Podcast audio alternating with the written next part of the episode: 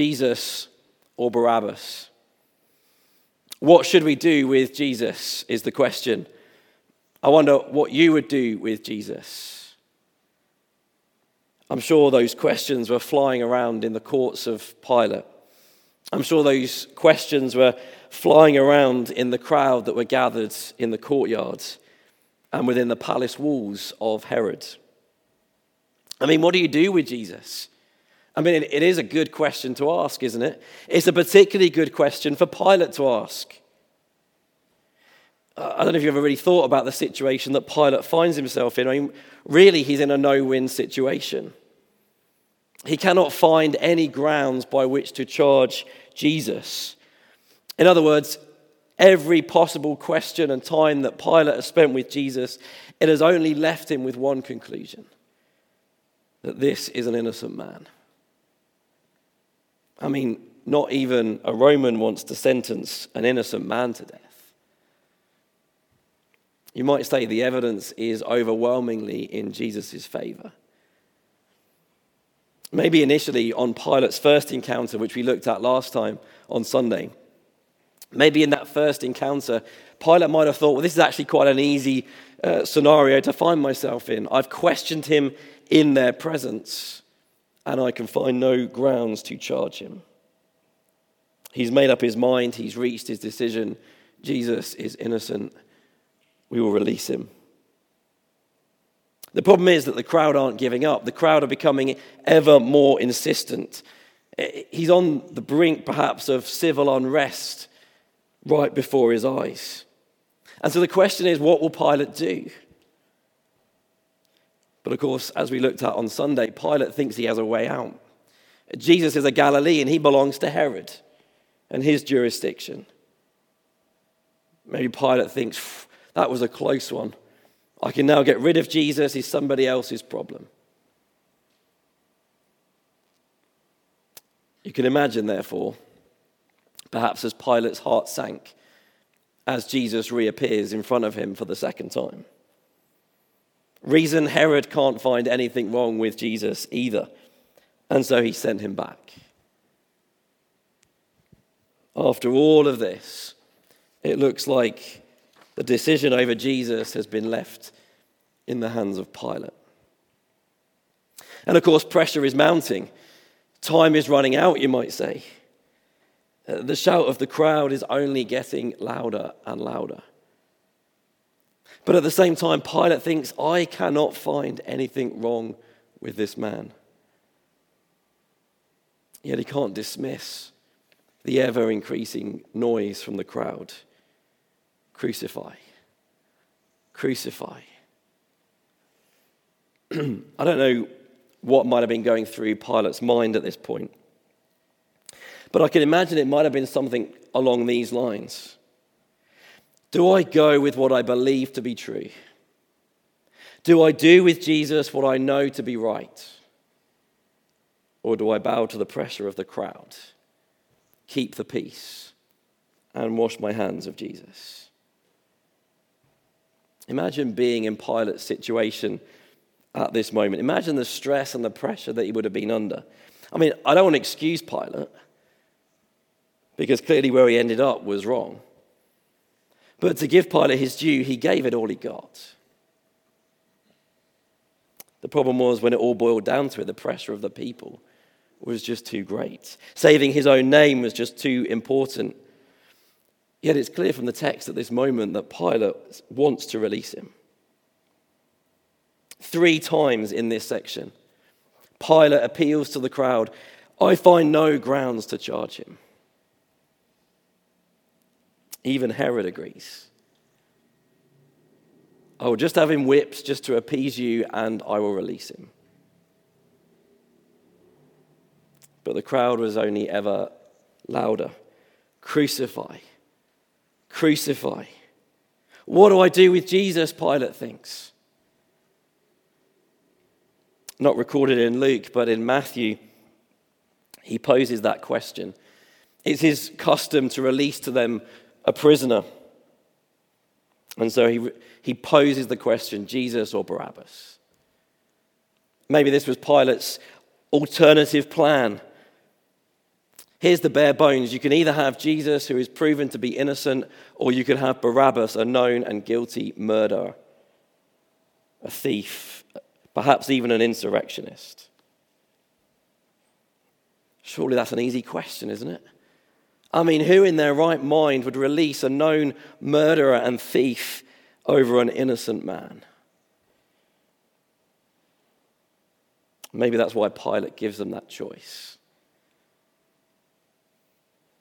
Of course, they're going to choose Jesus. But they don't. So Pilate fires back again I find no grounds in which to charge him. Crucify. Crucify him, comes the shout.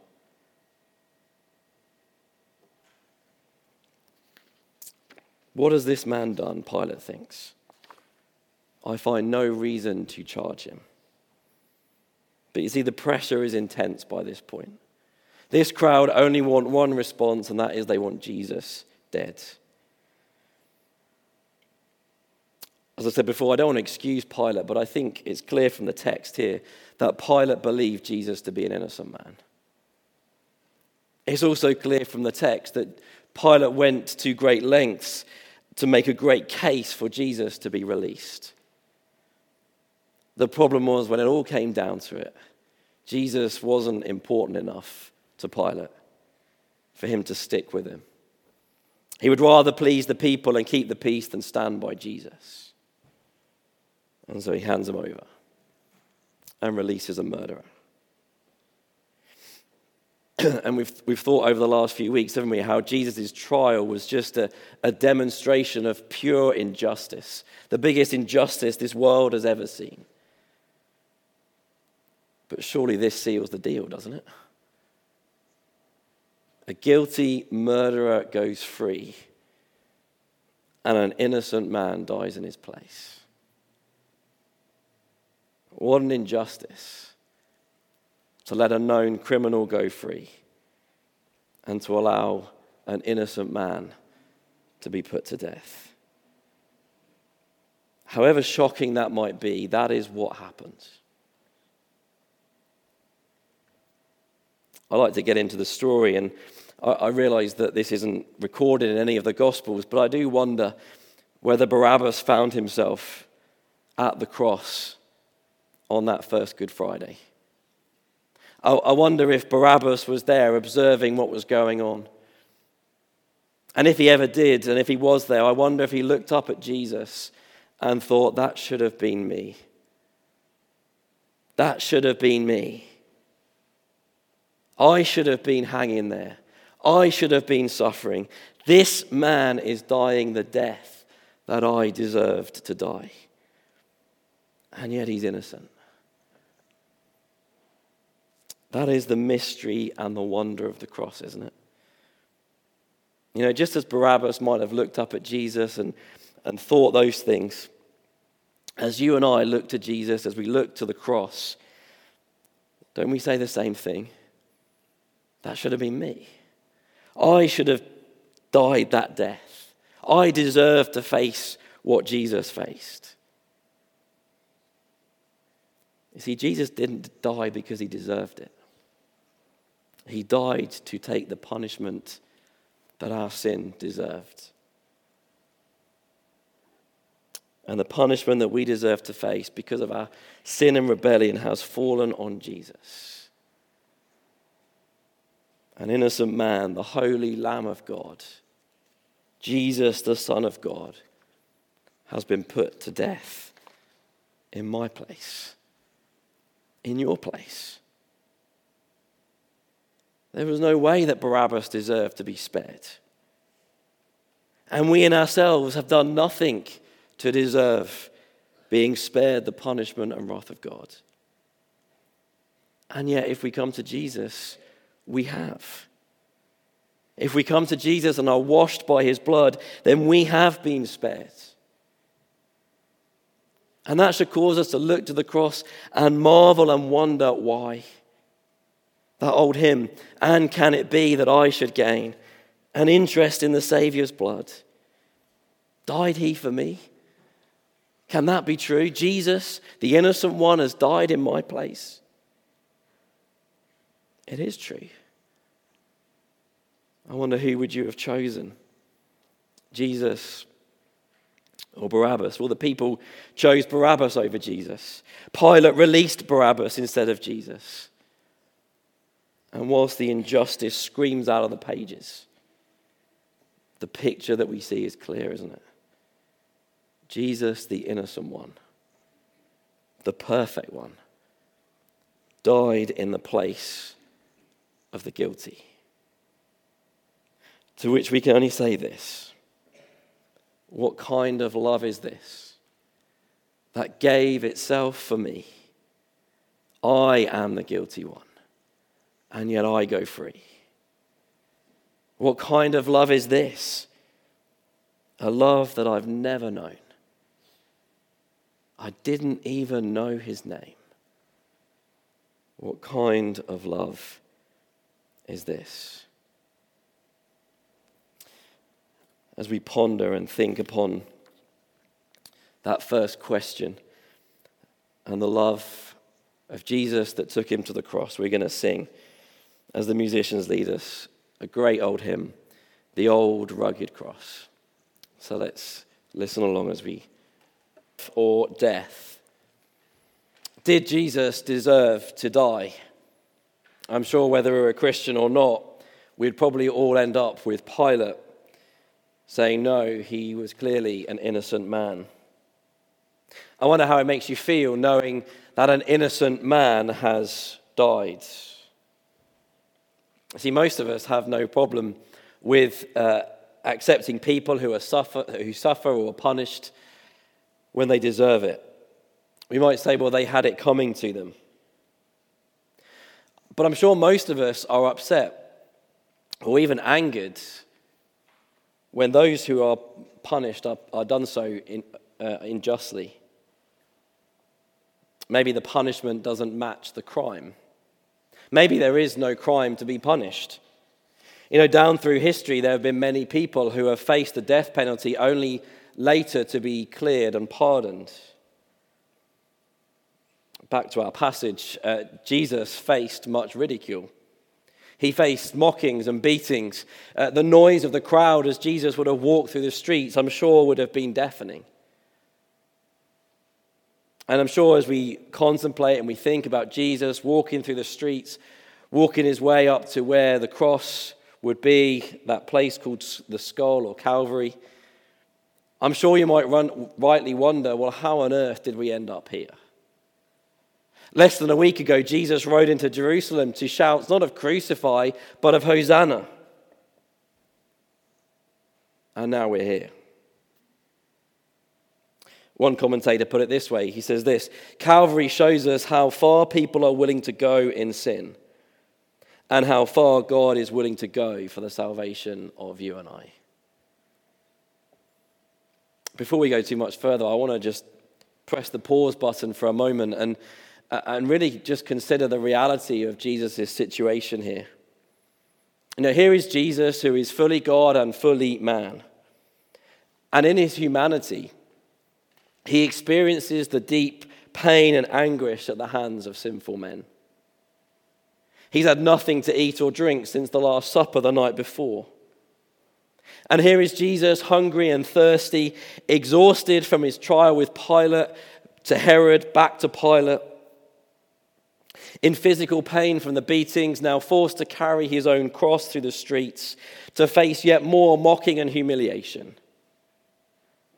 And then he's nailed to an old rugged cross. I think sometimes the imagery that we picture is, is far from reality. I'm sure it would not have been a nice, polished, smooth, sanded down cross. I'm sure that song captures it well the old rugged cross. That emblem of suffering and shame. And facing certain death as Jesus hangs there but yet facing it willingly for you and me. And of course, that is the reality, and it is. Uh, and that is the truth, and we don't want to miss the whole thing of Jesus' suffering because I, I think sometimes we miss the reality of what Jesus went through. I think it is worth noting just how Luke describes the crucifixion. It's worth noting there that Luke actually uses very little descriptive text to talk about what Jesus faced on the cross. If you just look there at verse 32. There were, there were also two others, criminals, led with him to be put to death. And when they had come to the place called Calvary, there they crucified him. That is all Luke says about the reality of the cross. There they crucified him. And it just made me wonder why Luke doesn't go into all of that detail. And we do need to be clear we, we are not dismissing the realities of what Jesus faced as he suffered. But as Ben said, I think it was last week, Jesus' suffering wasn't what saved us. And I think Luke is trying to help us ponder that reality. That as Jesus hung on that cross, he did so to bear in his own body the sins, the punishment for all those who had gone before, all those who would follow, all those who would belong to God's family. See, that is why Jesus died. He died that we, the guilty one, might go free. That we who are separated from God by our sin might be able to enjoy a restored and renewed relationship with God through Jesus. That is why Jesus died. That is why Jesus went to the cross. And it's interesting, isn't it? They, repeatedly there, the call is for Jesus to save himself, to get down from the cross. And sometimes I've wondered in, in my own mind why Jesus didn't do that. If, if that had been me, I'd have probably wanted to prove a point and think, well, I can do it. Why didn't Jesus do that? Because Jesus knew the only way to save his people from their sins was to stay on the cross, was to endure it to the end.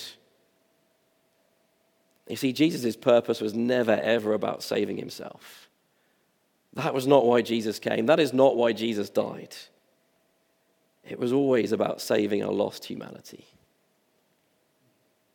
The problem was, most of the people that were standing around the cross didn't see that. They didn't understand that. They had no understanding of those words in, uh, in Isaiah that by Jesus' wounds we are healed. In Jesus' death, there is the offer of life. Bearing shame and scoffing rude, in my place, condemned he stood, sealed my pardon with his blood. Hallelujah. What a Savior. And so, this question that the cross asks us here tonight life or death is do you choose life or death? Now, of course, that's not a physical question. We all know the reality for us all is that one day we're going to die. The question that the, the cross asks takes us beyond that. It takes us beyond the now and into the future. It goes beyond this life into eternity. And it says, Do you choose eternal life or do you choose eternal death? And I just think we see that wonderfully pictured there with these two criminals that Luke tells us are crucified with Jesus. You know, it's pointed out in, in the passage that both of these criminals are facing the same death that Jesus is facing. And yet, what a difference we see. Just look there at verse 39. The first one says, Aren't you the Messiah? The second one says in verse 40, Don't you even fear God? Back to the other one. We are punished justly. Our punishment matches our crime. But this man has done nothing wrong. The first there in verse 39 continues and says, Jesus, save yourself and us. But the second there in verse 42 says, Jesus, remember me when you come into your kingdom. What a difference, by the way, to Pilate. Pilate too knew that Jesus was innocent, and yet Pilate washed his hands of Jesus. It's interesting, isn't it, that Jesus doesn't respond to the first criminal, but he does to the second. Today, you will be with me in paradise. You see, the second thief realized his life on this earth was about to come to an end.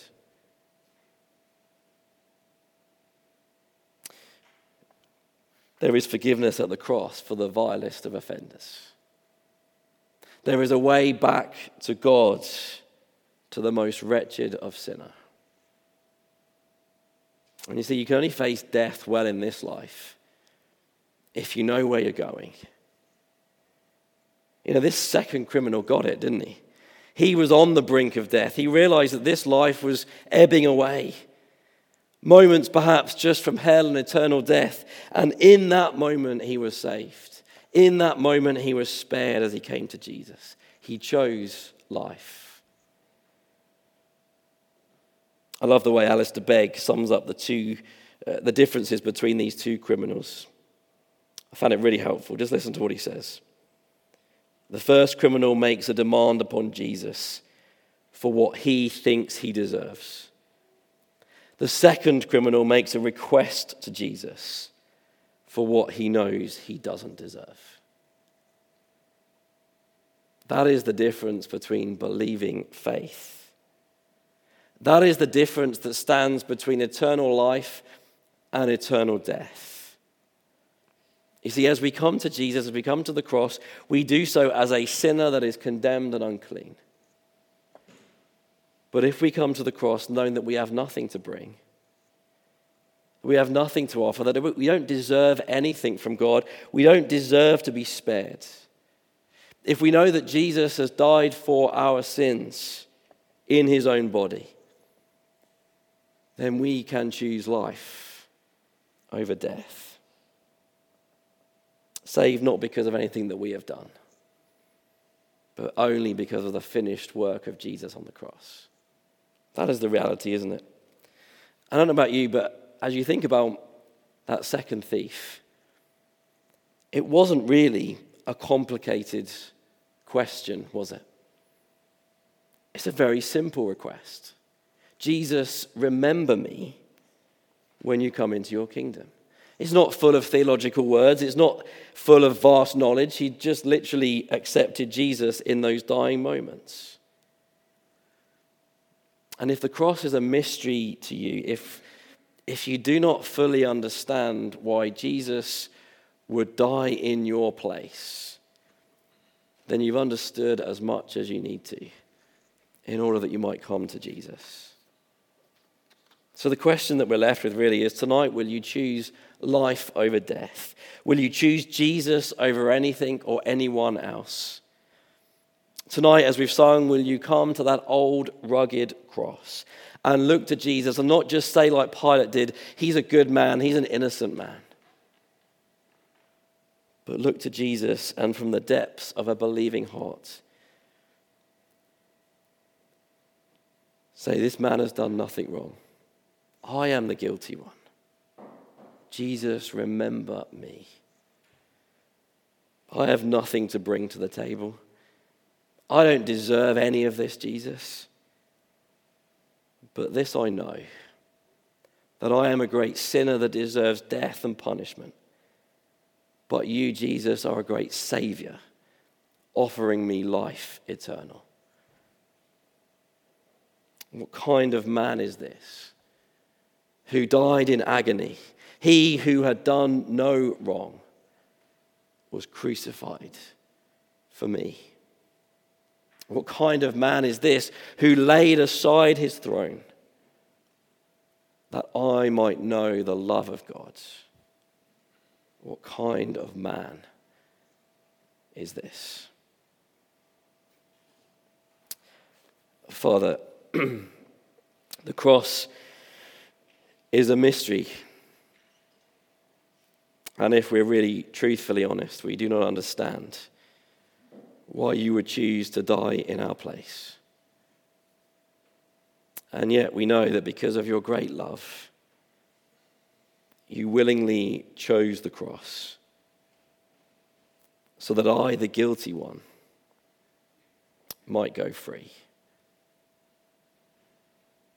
Lord, we don't fully understand it. We know that. But help us grasp something of what Jesus went through, something of the suffering that he faced. But far above all of that, understand that Jesus, in his own body, bore upon him the punishment that I deserve. Lord, we look forward to celebrating on Sunday Jesus rising from the dead. And we thank you that in Jesus there is life. Help us, Lord, this night to choose life over death. Knowing we don't need to come with it all sorted, we don't need to understand everything, we don't need to ask complicated questions, we just need to know that we are a sinner who deserves death and that Jesus is a great Savior who offers life. Continue with us now, Lord, we pray, as we ask all these things in the name of Jesus. Amen.